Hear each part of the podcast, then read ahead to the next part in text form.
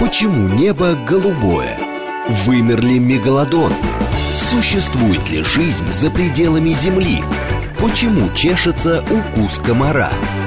Об этом не рассказывают в школе, но все это хотят знать и дети, и их родители.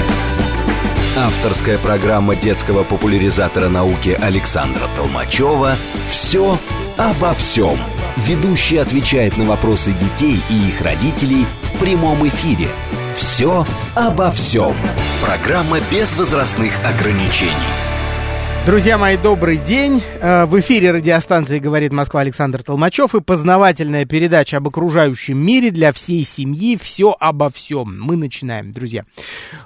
Начинаем и продолжаем, на самом деле, цикл наших передач э, под названием общем «След человека на Земле». Это мои рассказы для детей и родителей о том, как человек э, меняет природу нашей планеты – продолжает менять, к чему это приводит, какие последствия ожидают наших потомков, вероятные, да, на, на планете. И э, на предыдущих эфирах мы с вами начали беседовать об источниках энергии, которые человек использует для того, чтобы выживать и увеличивать численность э, населения нашей планеты говорили о возобновляемых и невозобновляемых источниках энергии, поговорили уже не раз о том, что невозобновляемые источники энергии подходят к концу, остается порядка 100 лет, пока углеводороды еще есть на нашей планете. Э, я имею в виду и нефть, и природный газ, и каменный уголь. Вот. И также мы с вами беседовали, я напомню, о о возобновляемых источниках энергии. Каким образом можно получать энергию из а, ресурсов, которые есть на нашей планете, и которые не исчезают после того, как мы их используем. Э, энергия не исчезает, это она через некоторое время снова появляется. И вот здесь мы с вами коснулись темы э, возобновляемых источников энергии. Давайте сегодня поговорим про энергию океана. Энергия моря или энергия океана исключительно интересная тема. А, поскольку океан а, обладает колоссальным, э, вообще является а, колоссальным вместилищем энергии, очень большим. Вода вообще, друзья, напомню, самый распространенный минерал на Земле. Вода это минерал, действительно, который находится в, в основном в состав, и в жидком, и в, в жидком состоянии на нашей планете, и в твердом он есть в меньшей степени, и в газообразном, разумеется, да, в виде пара водяного, который а, представляет собой главный парниковый газ нашей планеты ты. Э, получается так, что воде мы обязаны вот буквально всем, жидкой и э, парообразной, потому что и та, и другая вода обеспечила, э, обеспечила и продолжает обеспечивать зарождение жизни, поддержание ее, и, в общем, эволюция была возможна в таком виде, который привел к современному состоянию живой природы на планете, только благодаря тому, что у нас есть на планете жидкая вода и парообразная э, водичка, да, которая в, в атмосфере есть в виде газа. Так вот, давайте поговорим сегодня про энергию, которая, которая обладает вода, причем энергия в физическом смысле, не в смысле каком-то эзотерическом или паранормальном, разумеется, мы говорим о, о физических энергиях. Каким образом океан получает эту энергию? От чего? Ну, конечно, очевидно, друзья, что Солнце главный источник энергии. И тепловой, энергии в первую очередь, потому что э, молекулы воды, как э, любого вещества, могут находиться в разных состояниях, в зависимости от того, какое количество энергии они получат. Ну, скажем, от Солнца. Да? Э, когда вещество находится в твердом состоянии, ну, например, в виде льда, да, не то чтобы, например, вот именно исключительно в виде льда, Э, молекулы воды находятся на одном месте, практически неподвижно. Ну, они двигаются, но в рамках определенного места, в котором они находятся, как бы колеблются на месте. Вот. Если а, твердая вода, то есть лед, получает большое количество тепла от, например, солнца, от какого-то источника тепла, а, молекулы начинают двигаться гораздо быстрее, вот, и э, некоторые из них постепенно начинают срываться с места, отрываться и двигаться хаотически, да, случайным образом, как вот метаться из стороны в сторону, давайте так это сформулируем. Э, получается, что э, оторвавшиеся от своего э, постоянного места молекулы воды начинают э, разбегаться в стороны. И этот момент э, в изменении агрегатного состояния воды мы называем а, точкой таяния, да, вода начинает таять. Вот мы этот момент с вами очень хорошо можем, вот сейчас зима наступает, в некоторых регионах уже отрицательные температуры постоянные, это мы легко можем с вами зафиксировать, если возьмем, например, кусочек льда или сосульку, положим ее в ладошку и понаблюдаем внимательно за тем, что происходит а, с этим льдом, он долгое время будет еще находиться в состоянии твердым, в состоянии льда того самого. Но через некоторое время по краям он начнет превращаться в воду, начнет таять. Что происходит в этом льду? Вот происходит именно тот самый процесс. Наш организм отдает тепло молекулам а, воды, которая находится во льду. Молекулы начинают быстрее двигаться, срываться с своего места и начинают двигаться хаотически, случайным образом, срываясь и метаясь из стороны в сторону. Это приводит к тому, что вода из твердого состояния переходит в жидкое состояние, получая, получая от нашего тела, от нашей ладошки э, тепловую энергию, забирая ее от нас, остужая нашу ладошку и при этом нагреваясь на, э, самостоятельно. Да, вот молекулы льда забирают э, тепло от, нашего, от нашей ладошки и тают при этом, да, и лед тает, превращается в лед превращается в воду, извиняюсь. Вот. А наша ладонь при этом остывает, и мы ощущаем вот этот, этот холод, такое неприятное ощущение, которое а, требует, прям уже императивно требует нам согреть руку, спрятать ее там в перчатку, в рукавицу или поднести, например, к батарее, вот, или под теплую воду подставить. Таким образом, получается, что вода может забирать энергию из окружающей среды, изменяя при этом свое состояние, превращаясь то в жидкое состояние, то в парообразное состояние, да. И э, за это мы благодарим Солнце, друзья мои, да, именно за способность находиться в жидком состоянии, то есть быть текучей, перетекать из одного места в другое, под влиянием, сейчас поговорим чего, а также за способность испаряться. То есть некоторые молекулы воды способны отрываться от поверхности океана, уходить в атмосферу, формировать пар, который вот э, поднимается высоко в воздух, высоко в небо, да, там превращается в э, облака, в микроскопические кристаллы, которые нам с вами издалека видны как такой а, белесый туман, это и есть, собственно, облака, которые собираются вместе благодаря ветру, движению воздуха в атмосфере, перебираются в другие части планеты, например, туда, где находятся континенты, над континентами проливается дождь, и та самая вода, которая некогда испарилась, она попадает в почву оттуда в реки, из рек снова в моря и в океаны. Таким образом, вода возвращается. Э, происходит такой цикл, круговорот воды в природе. То есть вода постоянно находится в движении. Та вода, которую мы пьем например, покупая бутылочку в магазине питьевой водички, это как раз вода из океана, на самом деле. Вот, хотя ее взяли, конечно, не оттуда. Вся вода, которая окружает нас с вами, это вода именно эм, вода океана. Давайте двинемся дальше. Смотрите, получается, что а, а, вода океана получает энергию Солнца, нагреваясь, становясь жидкой при этом. Она находится постоянно в движении. То есть, если мы с вами представим себе мировой океан, это некая такая большая кастрюля, которая постоянно сама себя перемешивает. Вот этот момент перемешивания, друзья мои, я хочу на нем особенно остановиться. Это исключительно важная, важная часть. Почему? Да потому что если бы в океане вода сама себя постоянно не перемешивала, в ней невозможно было бы жить в течение миллиардов лет. А жизнь сформировалась в океане, вы знаете, 3,5 миллиарда лет.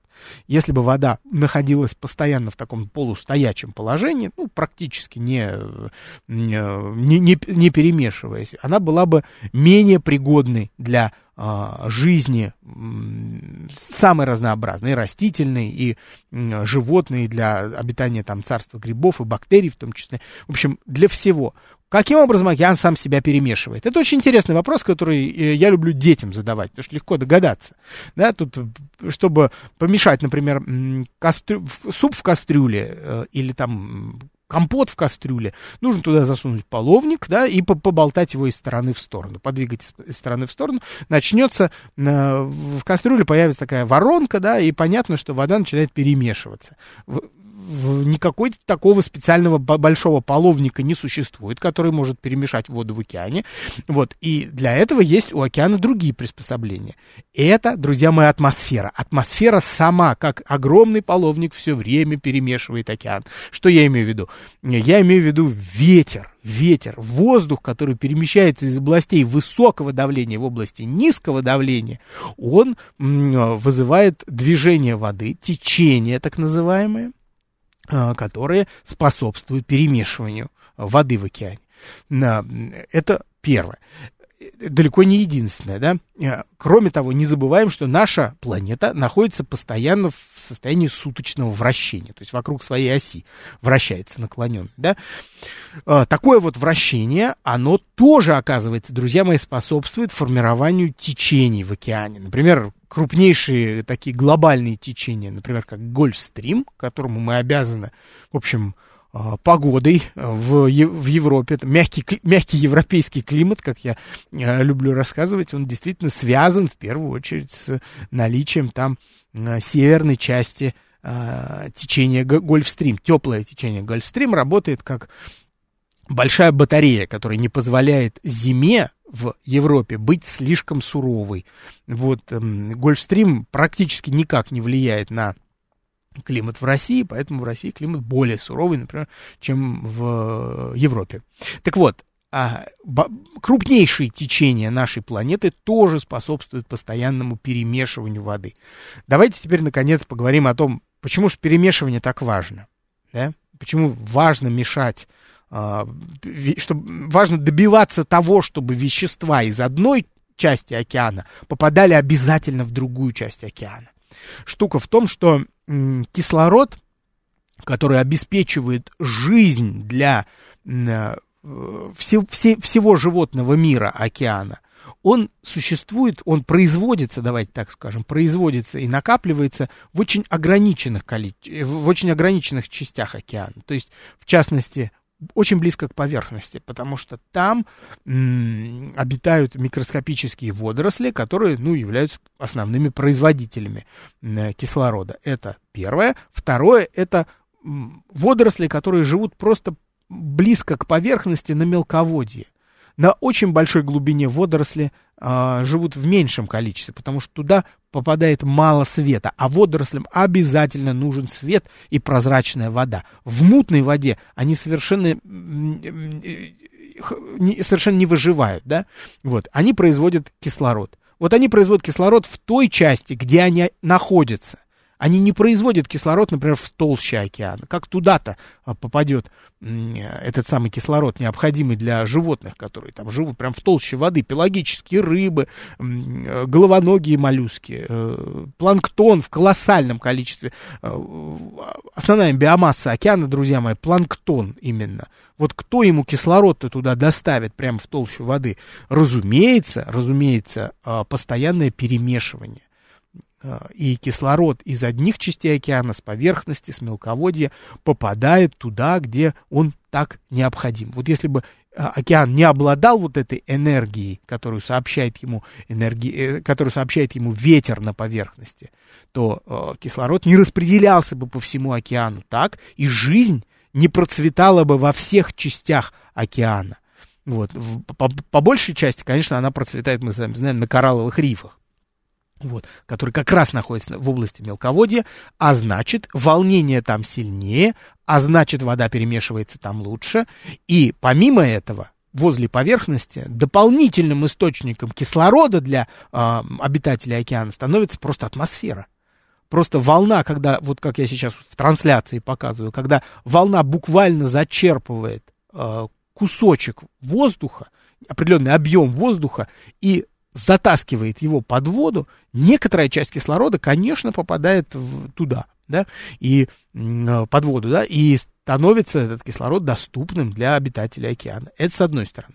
С другой стороны, углекислый газ, который так важен для а, а, всех растений, которые обитают в океане, в том числе микроскопических, они постоянно должны получать углекислый газ. Вы мне скажете, ну, пожалуйста, в океане полно живности, они там углекислый газ производят в избытке. Не только, не только углекислый газ, который находится в атмосфере, он тоже проникает в океан благодаря волнам, которые существуют на поверхности, благодаря течениям, благодаря, наконец, добрался я до того, о чем хотел уже начать говорить подробнее, до приливов и отливов. Потому что приливы и отливы они также обеспечивают постоянное перемешивание а, воды в океане, с одной стороны, с другой стороны, распределение кислорода, углекислого газа, микроэлементов, которым, так, которые так необходимы и животным, и растениям, да всех, всем представителям а, живой природы, которые обитают в океане. То есть, смотрите, какой здесь маленький вывод сделаем. Вы, а, океан является огромной как бы батареей, который накапливает а, как, я имею в виду аккумулятором, давайте так, не батареей, чтобы не путать с отоплением, большим аккумулятором, который собирает энергию из э, космоса в первую очередь, он м, поглощает энергию Солнца в первую да, очередь. Помимо этого, океан, друзья мои, на него очень влияет, как вы знаете, Луна. Луна.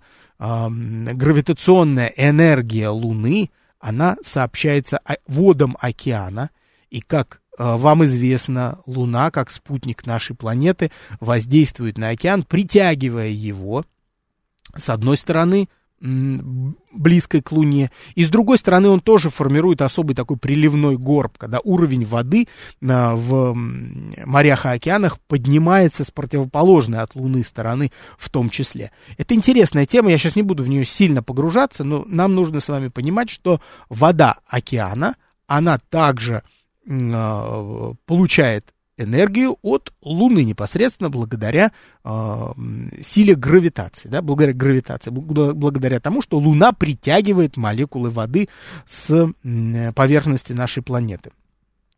Вот благодаря, собственно, этого, этому, друзья, э, на Земле имеются приливы и отливы. Они важны первую очередь для того, чтобы обеспечивать все живое в океане э, кислородом, углекислым газом им необходимым и разными другими микроэлементами. Но мы с вами, как э, человечество, да, мы вполне можем использовать энергию приливов и отливов для того, чтобы э, себя обеспечить, например, электроэнергией. То есть мы с вами помним из предыдущих эфиров, что э, э для того, чтобы получить энергию нам необходимо будет взять какую-то турбину и заставить среду, в которую мы турбину эту поставим, а, вращать эту турбину.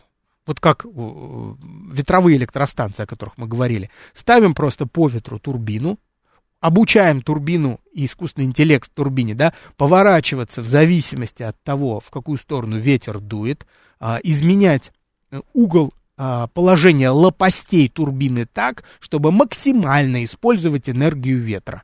А вот нельзя ли нам то же самое поставить в океане, например? Да? В океане поставить под течение для того, чтобы течение вращали эти турбины, или э, заставить приливы и отливы также вращать эти турбины. Вот давайте сегодня будем разбираться с, этим. Каким образом можно использовать энергию приливов и отливов, как бы превращая гравитационную энергию Луны в механическую, э, точнее нет, это не мы, не мы делаем, это скорее океан делает, он превращает энергию Луны в механическую энергию приливов и отливов, а мы дальше с вами с помощью турбин будем преобразовывать ее в другие виды энергии, ну, в первую очередь, в а, электрическую. Получается, что мы с вами можем а, поставить турбины, например, на мелководье и заставить а, воду во время прилива и во время отлива вращать турбину то в одну сторону, то в другую сторону. Э, как замысел, в общем, это неплохо, но тут возникает очень серьезная проблема экологическая, да, поскольку, вот представьте себе, мы возьмем бухту, обычную бухту, не, небольшую, не маленькую, э, где достаточно мелко, э, ставим туда турбины, что эти турбины будут в этой бухте делать? Они начнут сразу же поднимать песок и осевшие органические остатки со дна. Вода перестанет быть мутной, ой, перестанет быть прозрачной в этой бухте из-за того, что в ней постоянно э, крутятся лопасти турбин. Э, к чему это приведет? Это приведет к понижению прозрачности. Когда падает прозрачность, друзья, снижается количество света, которое необходимо э, обитателям этой бухты, в первую очередь растениям, которые обеспечивают кислородом обитателей этой бухты из мира животных. К чему все это приводит? Да к тому, что там начинает уменьшаться количество растений, э, начинает уменьшаться количество животных. Такая бухта понемножку становится мертвой. Да? Все, что в ней было живого, оно оседает на дно, накапливается там. Вот, бактерии перерабатывают все, что накопилось на дне, с выделением ядовитых веществ, например, метана, например, сероводорода.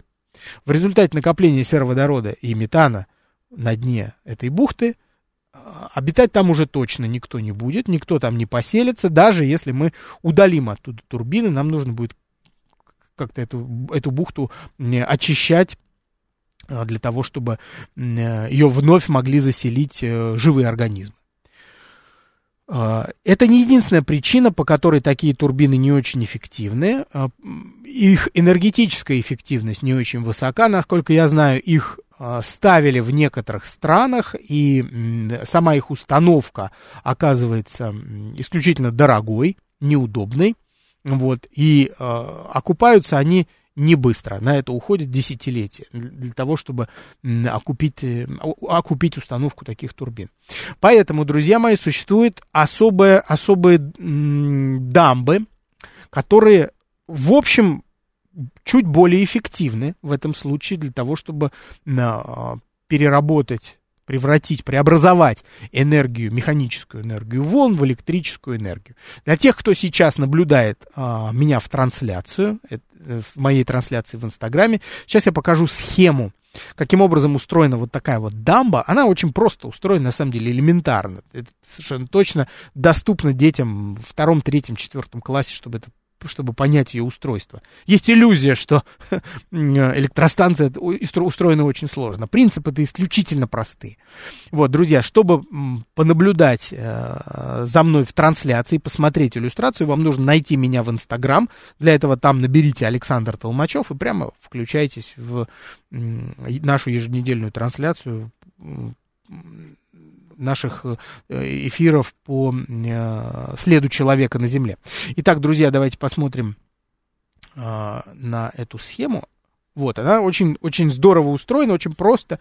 Возле берега, в непосредственной близи с берегом, но все-таки на некотором расстоянии, находится плотина, которая отделяет океан от такого маленького, маленького бассейна. Как бы. В этом бассейне а, тоже есть вода. В самой плотине имеются отверстия, внутри которых установлены турбины. И вода в океане, поднимаясь два раза в сутки, а приливы и отливы у нас два раза в сутки случаются, а, поднимаясь через это отверстие, вращая турбину, наполняет бассейн. В момент отлива, когда вода в океане уходит и снижается, ее уровень, а, вода, которая у нас накопилась в самом бассейне, может по нашей воле, то есть мы открываем отверстие и начинаем выпускать ее через это отверстие, и турбина начинает вращаться в обратную сторону. Таким образом, у нас турбина может вращаться и вправо, и влево. Но энергию она будет нам вырабатывать, когда вода из бассейна будет выходить обратно в океан. Друзья мои, у нас сейчас с вами новостной перерыв, после чего продолжим нашу беседу. Почему небо голубое? Вымер ли мегалодон? Существует ли жизнь за пределами Земли? Почему чешется укус комара? Об этом не рассказывают в школе, но все это хотят знать и дети, и их родители – Авторская программа детского популяризатора науки Александра Толмачева «Все обо всем». Ведущий отвечает на вопросы детей и их родителей в прямом эфире. «Все обо всем».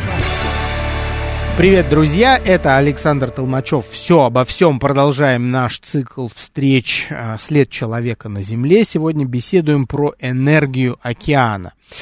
И вот, друзья, мы с вами заговорили о том, что энергию приливов и отливов можно использовать э, себе на пользу, э, просто воспользовавшись, опять же, тем, что уровень океана два раза в сутки поднимается – и опускается. Да? Мы с вами помним, что для того, чтобы э, получить энергию из потока воды, на предыдущем эфире я об этом рассказывал, необходим напор воды.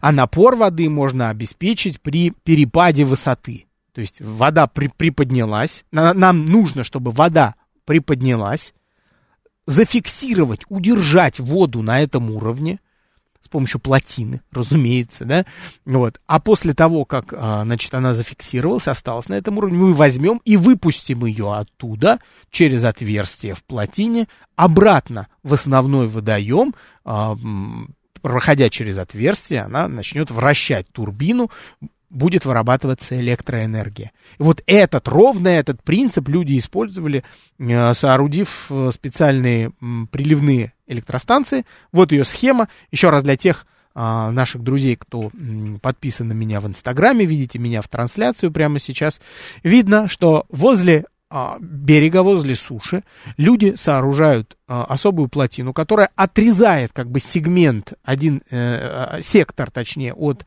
бухты, изолирует его. Он, конечно, перестает быть э, резервуаром для обитания морских животных, да, потому что там вся экология разрушается в, этой, в этом секторе. Вот. Этот сектор фактически становится бассейном в котором постоянно повыш... возрастает и падает уровень, во... уровень воды. Как вода туда попадает? Через отверстие в плотине два раза в сутки она нагнетается туда в бассейн, а когда она добирается до определенного уровня, люди выпускают ее обратно в водоем через турбины. Вот, через э, отверстия, которые, в которых установлены турбины. Турбины вращаются, вырабатывается электроэнергия. Вот такой способ он некоторым образом похож по своему принципу на э, гидроэлектростанции, которые устанавливают в реках. И э, надо сказать, что у такого способа есть свои, увы, недостатки. Несмотря на кажущуюся эффективность, особенно то, что энергия э, этих, это приливов и отливов, она неисчерпаема. Э, фактически это энергия Луны. Луна вроде бы никуда не исчезает в ближайшее время, именно поэтому она считается неисчерпаемой. Мы знаем с вами, что Луна удаляется от нашей планеты за год на там считанные сантиметры, вот поэтому в ближайшие сотни миллионов лет нам, в общем, ничего не угрожает. То есть для уровня приливов, на уровень приливов и отливов никак не повлияет, э, э, собственно, время, да, вот, поэтому этот источник энергии считается неисчерпаемым. Проблема, друзья, в другом. Очень дорого устанавливать такие э, плотины, приливные гидроэлектростанции, и и количество энергии, которое они вырабатывают, оно не стоит тех расходов, которые Э, мы понесем фактически, устанавливая их, с одной стороны. С другой стороны, далеко не во всех странах есть возможность устанавливать такие электростанции. В частности, я знаю, что в России есть э, приливные гидроэлектростанции. Во Франции, если я не ошибаюсь, в Китае, по-моему, тоже есть. Вот. Но а, количество электроэнергии, оно невелико по сравнению с остальными способами э, выработки электроэнергии. Вот, поэтому, в общем, это остается достаточно дорогим способом вырабатывать электроэнергию. Такая вот э, приливная гидроэлектростанция. Хотя сама по себе э, идея, разумеется, очень остроумная, да, очень любопытная, что повышающийся уровень воды в результате прилива человек использует, спуская воду с высоты вниз, э, за счет этого достигается напор. Еще раз говорю, что, друзья, напор это вообще самое главное в выработке э, электроэнергии из потока воды. Главное самое, но, не, но, но есть и другие способы вырабатывать электроэнергию, например, используя, элект, используя энергию волн.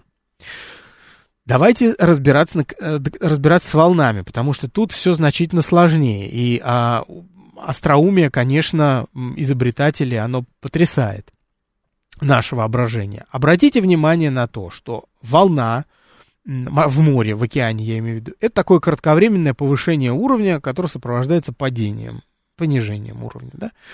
Уровень воды то выше, то ниже, то выше, то ниже. Другими словами, если мы установим в океане какой-то поплавок, скажем, а, движение которого относительно а, условной поверхности воды такой средней поверхности воды, э, будет использоваться для того, чтобы э, вырабатывать электроэнергию, это будет такая микроэлектростанция у нас с вами появится. И вот такие колеблющиеся тела на поверхности воды, такие поплавки или даже такие змеи из поплавков, когда поплавков очень много в океане, и волна, прокатываясь по такой змее из поплавков, она э, способна способна вырабатывать электроэнергию. Да? Мы можем использовать эту, э, эту энергию. Помимо этого, используется еще один очень любопытный принцип. Э, на берегу устанавливается некое сооружение, в котором находится водяной столб, водяной столб, уровень которого постоянно то выше, то ниже, то выше, то ниже. Это зависит от э, волнения у берега. У берега почти всегда есть волнение на берегу океанов и морей. Вот за счет этого водяной столб, уровень воды в, столбе постоянно то поднимается, то опускается. Вверх-вниз. Он движется как поршень, которым, еще раз, друзья мои, управляет океан. Неисчерпаемый источник энергии.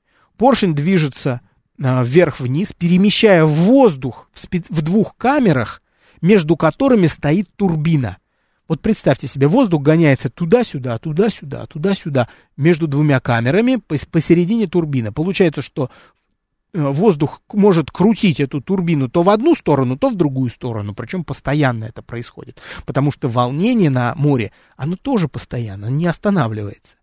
За счет этого мы можем крутить турбину в две стороны, постоянно вырабатывая электроэнергию.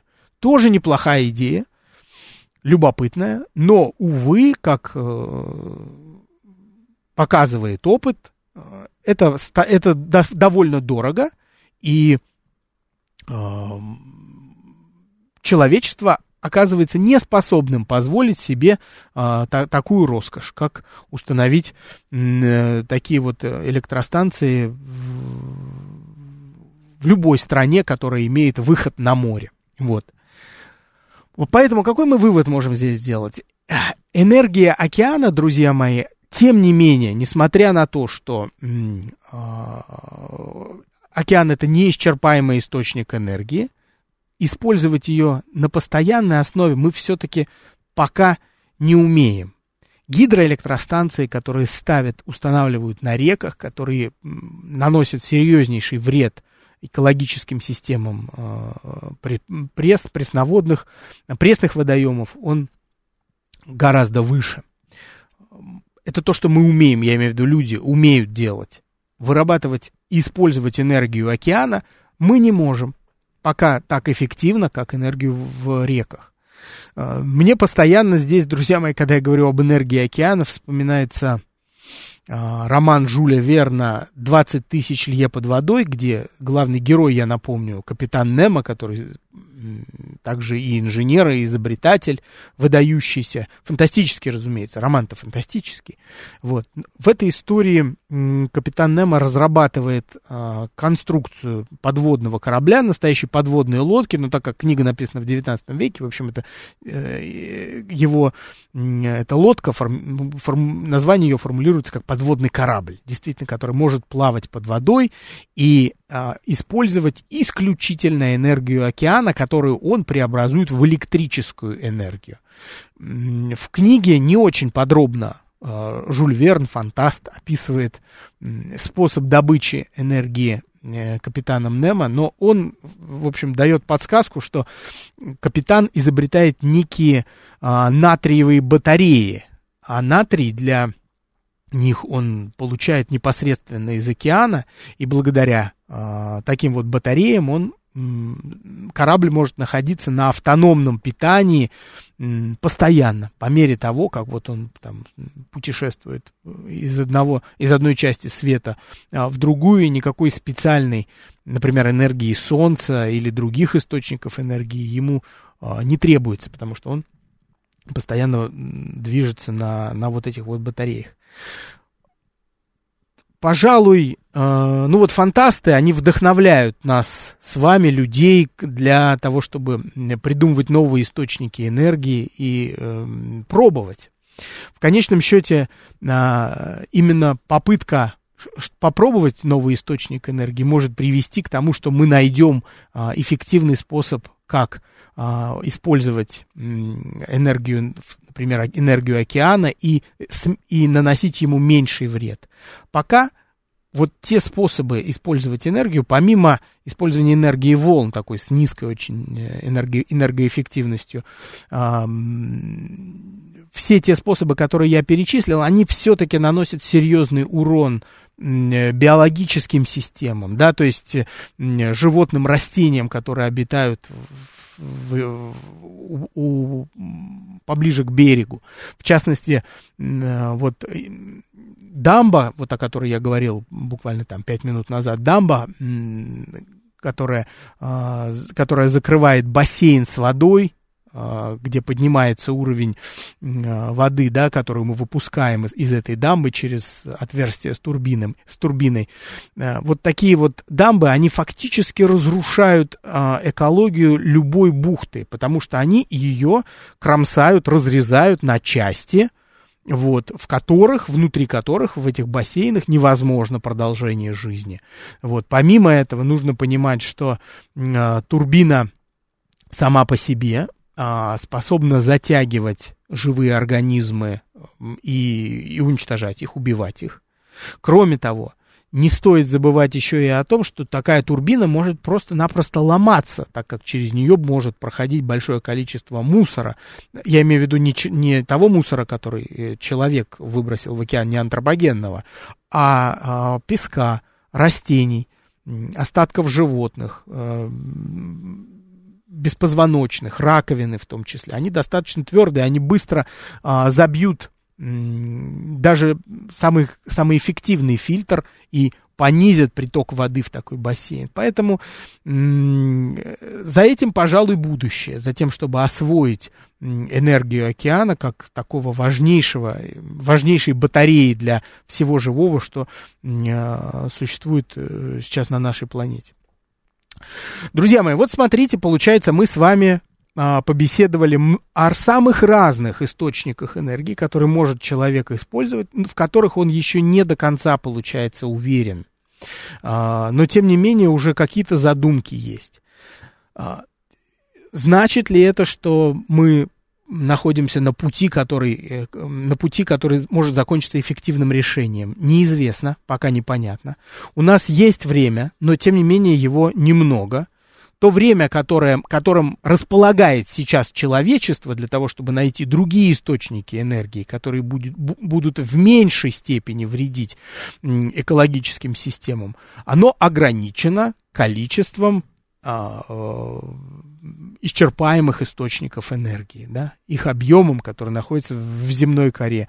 Нефть углекислый газ, нефть, э, природный газ и, э, разумеется, каменный уголь, да, поскольку все эти три источника энергии еще используются. После того, как они будут полностью разработаны, да, то есть человек полностью их использует, и угле, их, и углерод а точнее оксид углерода, угарный газ в том числе, э, попадут в атмосферу, как бы вырастет, возрастет парниковый эффект. Э, мы понимаем а, тот, и осознаем сейчас тот вред, который э, будет причинен нашей планете в результате таких выделений и повышения, атмос... и повышения температуры атмосферы. Даже на несколько градусов оно критически скажется на, на всем живом, что и кто обитает на нашей планете. Почему? Да потому что, э, потому что э, повышение уровня э, мирового океана скажется на тех животных и растениях, которые обитают у побережья, причем и с той, и с другой стороны океана, и, и те, те, кто обитали в океане, и те, кто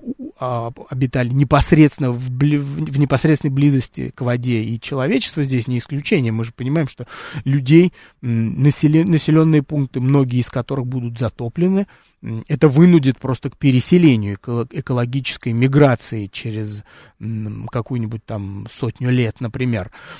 А, помимо этого, животные образ жизни которых напрямую, непосредственно связан с, с, например, со льдом, да, то есть они обитают на льдинах, это животные Арктики, о которых сейчас очень много говорят, вот их жизнь находится в, под непосредственной угрозой глобального потепления. Почему? Да потому что разрушается место их охоты.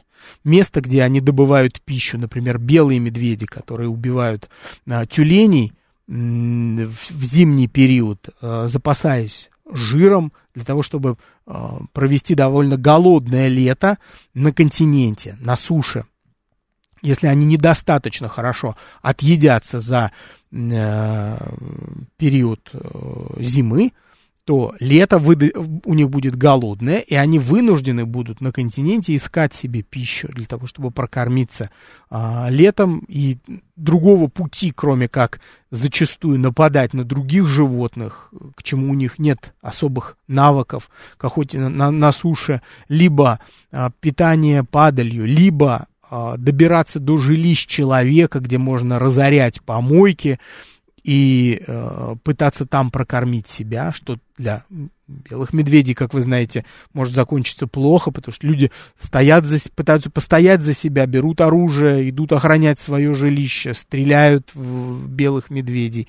В итоге животное ничем не повинное гибнет просто потому, что оно пыталось прокормить себя из-за того, что э, просто таят льды, и в, ходу, в ходе зимы оно не может достаточно прокормить себя.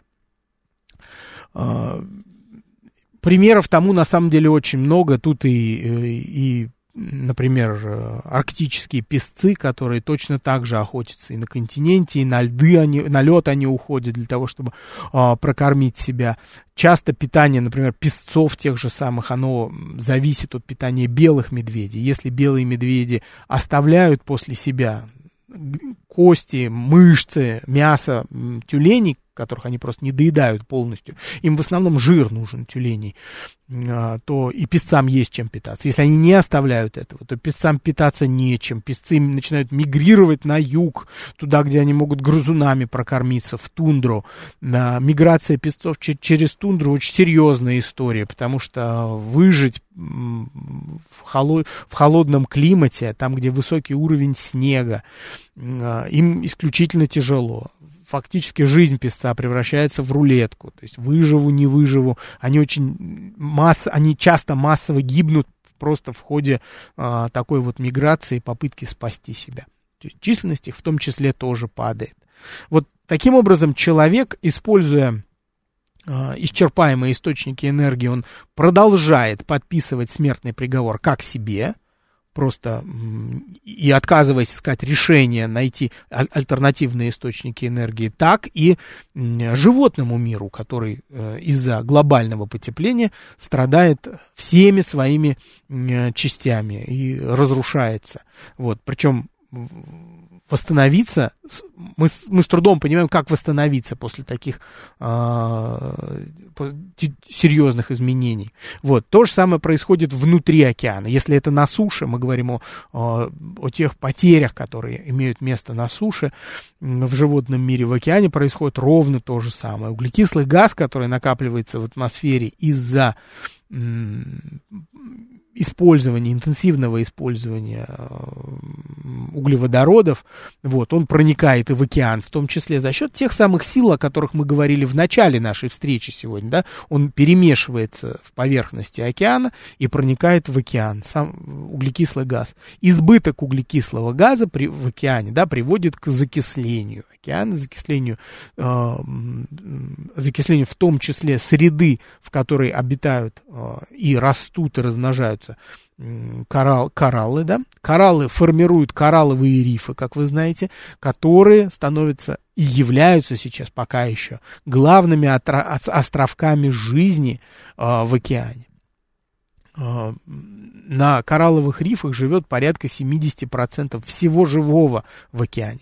Таким образом, если э, мы хотим в кавычках, конечно, погубить океан, нам нужно в первую очередь уничтожить коралловые рифы. Так вот, закисление океана приводит к разрушению коралловых рифов и уменьшению количества э, уменьшению разнообразия живых организмов, которые живут там. Кто живет на рифах? И беспозвоночные, в том числе. Да, беспозвоночными питаются мелкие рыбы. Мелкими рыбами питаются крупные рыбы. Рыбами, рыбами питаются хищники, которые приходят э, на коралловый риф для того, чтобы прокормиться. Вот. Э, на коралловый риф приходят, при, при, при, приплывают, присмыкающиеся, в частности, я говорю о морских черепах, тоже приходят туда питаться. На коралловые рифы специально приплывают редчайшие э, морские плоскохвостые змеи. Только там они могут себе в океане найти еду. Просто это такой большой шведский стол, где каждый точно найдет себе э, пропитание. Благодаря тому, что э, рифы пока есть, мы говорим о том, что океан может себя восстановить. Вот. По мере того, как рифы разрушаются из-за закисления океана, из-за СО2 в атмосфере, а то, о чем я продолжаю рассказывать и повторять много-много-много раз, э, э, Сложно сказать, э, сколько еще осталось коралловым рифам, но вот их интенсивная гибель, в частности, большой барьерный риф, который погибает, продолжает погибать сейчас, и он вызывает серьезнейшие опасения у, э, у биологов, у географов в том числе. Не очень понятно, что дальше, если станет так, что он погибнет через 50 лет, мы не сможем его восстановить. Что станет с биологическим разнообразием в океане? Сможет ли океан сам себя возродить после того, как а, мы перестанем выделять углерод в окружающую среду а, или нет? Да, вот. И что ждет обитателей океана, что, что ждет э, обитателей суши, друзья мои. Вот друзья мои, ну, вы обратили внимание, конечно, что тема совершенно неисчерпаема наша с вами, вот, но э, думается мне, что мы приближаемся к концу этой темы, да, я думаю, что последняя, следующая наша встреча будет последней по в цикле «След человека на Земле», потому что я а, чем больше а, читаю на эту тему, готовясь к нашим встречам, тем больше я убеждаюсь том, что поставить точку в ней невозможно. Поставив точку, я как будто бы распишусь уже в том, что а, все сказано, а сказано все не, не будет еще очень долго по, по этой теме. Мы будем говорить, возвращаться к ней много-много-много раз. Вот, друзья мои, с вами был Александр Толмачев. Ищите меня в на социальных сетях, в частности в Инстаграме. Наберите там Александр Толмачев или Дед Лектор. Читайте, слушайте, смотрите мои истории об окружающем мире каждый день, пожалуйста. Вот. И до новых встреч по субботам. В следующую субботу мы опять увидимся, и у нас будет последняя встреча по, в рамках цикла «След человека на Земле». Всем пока, друзья.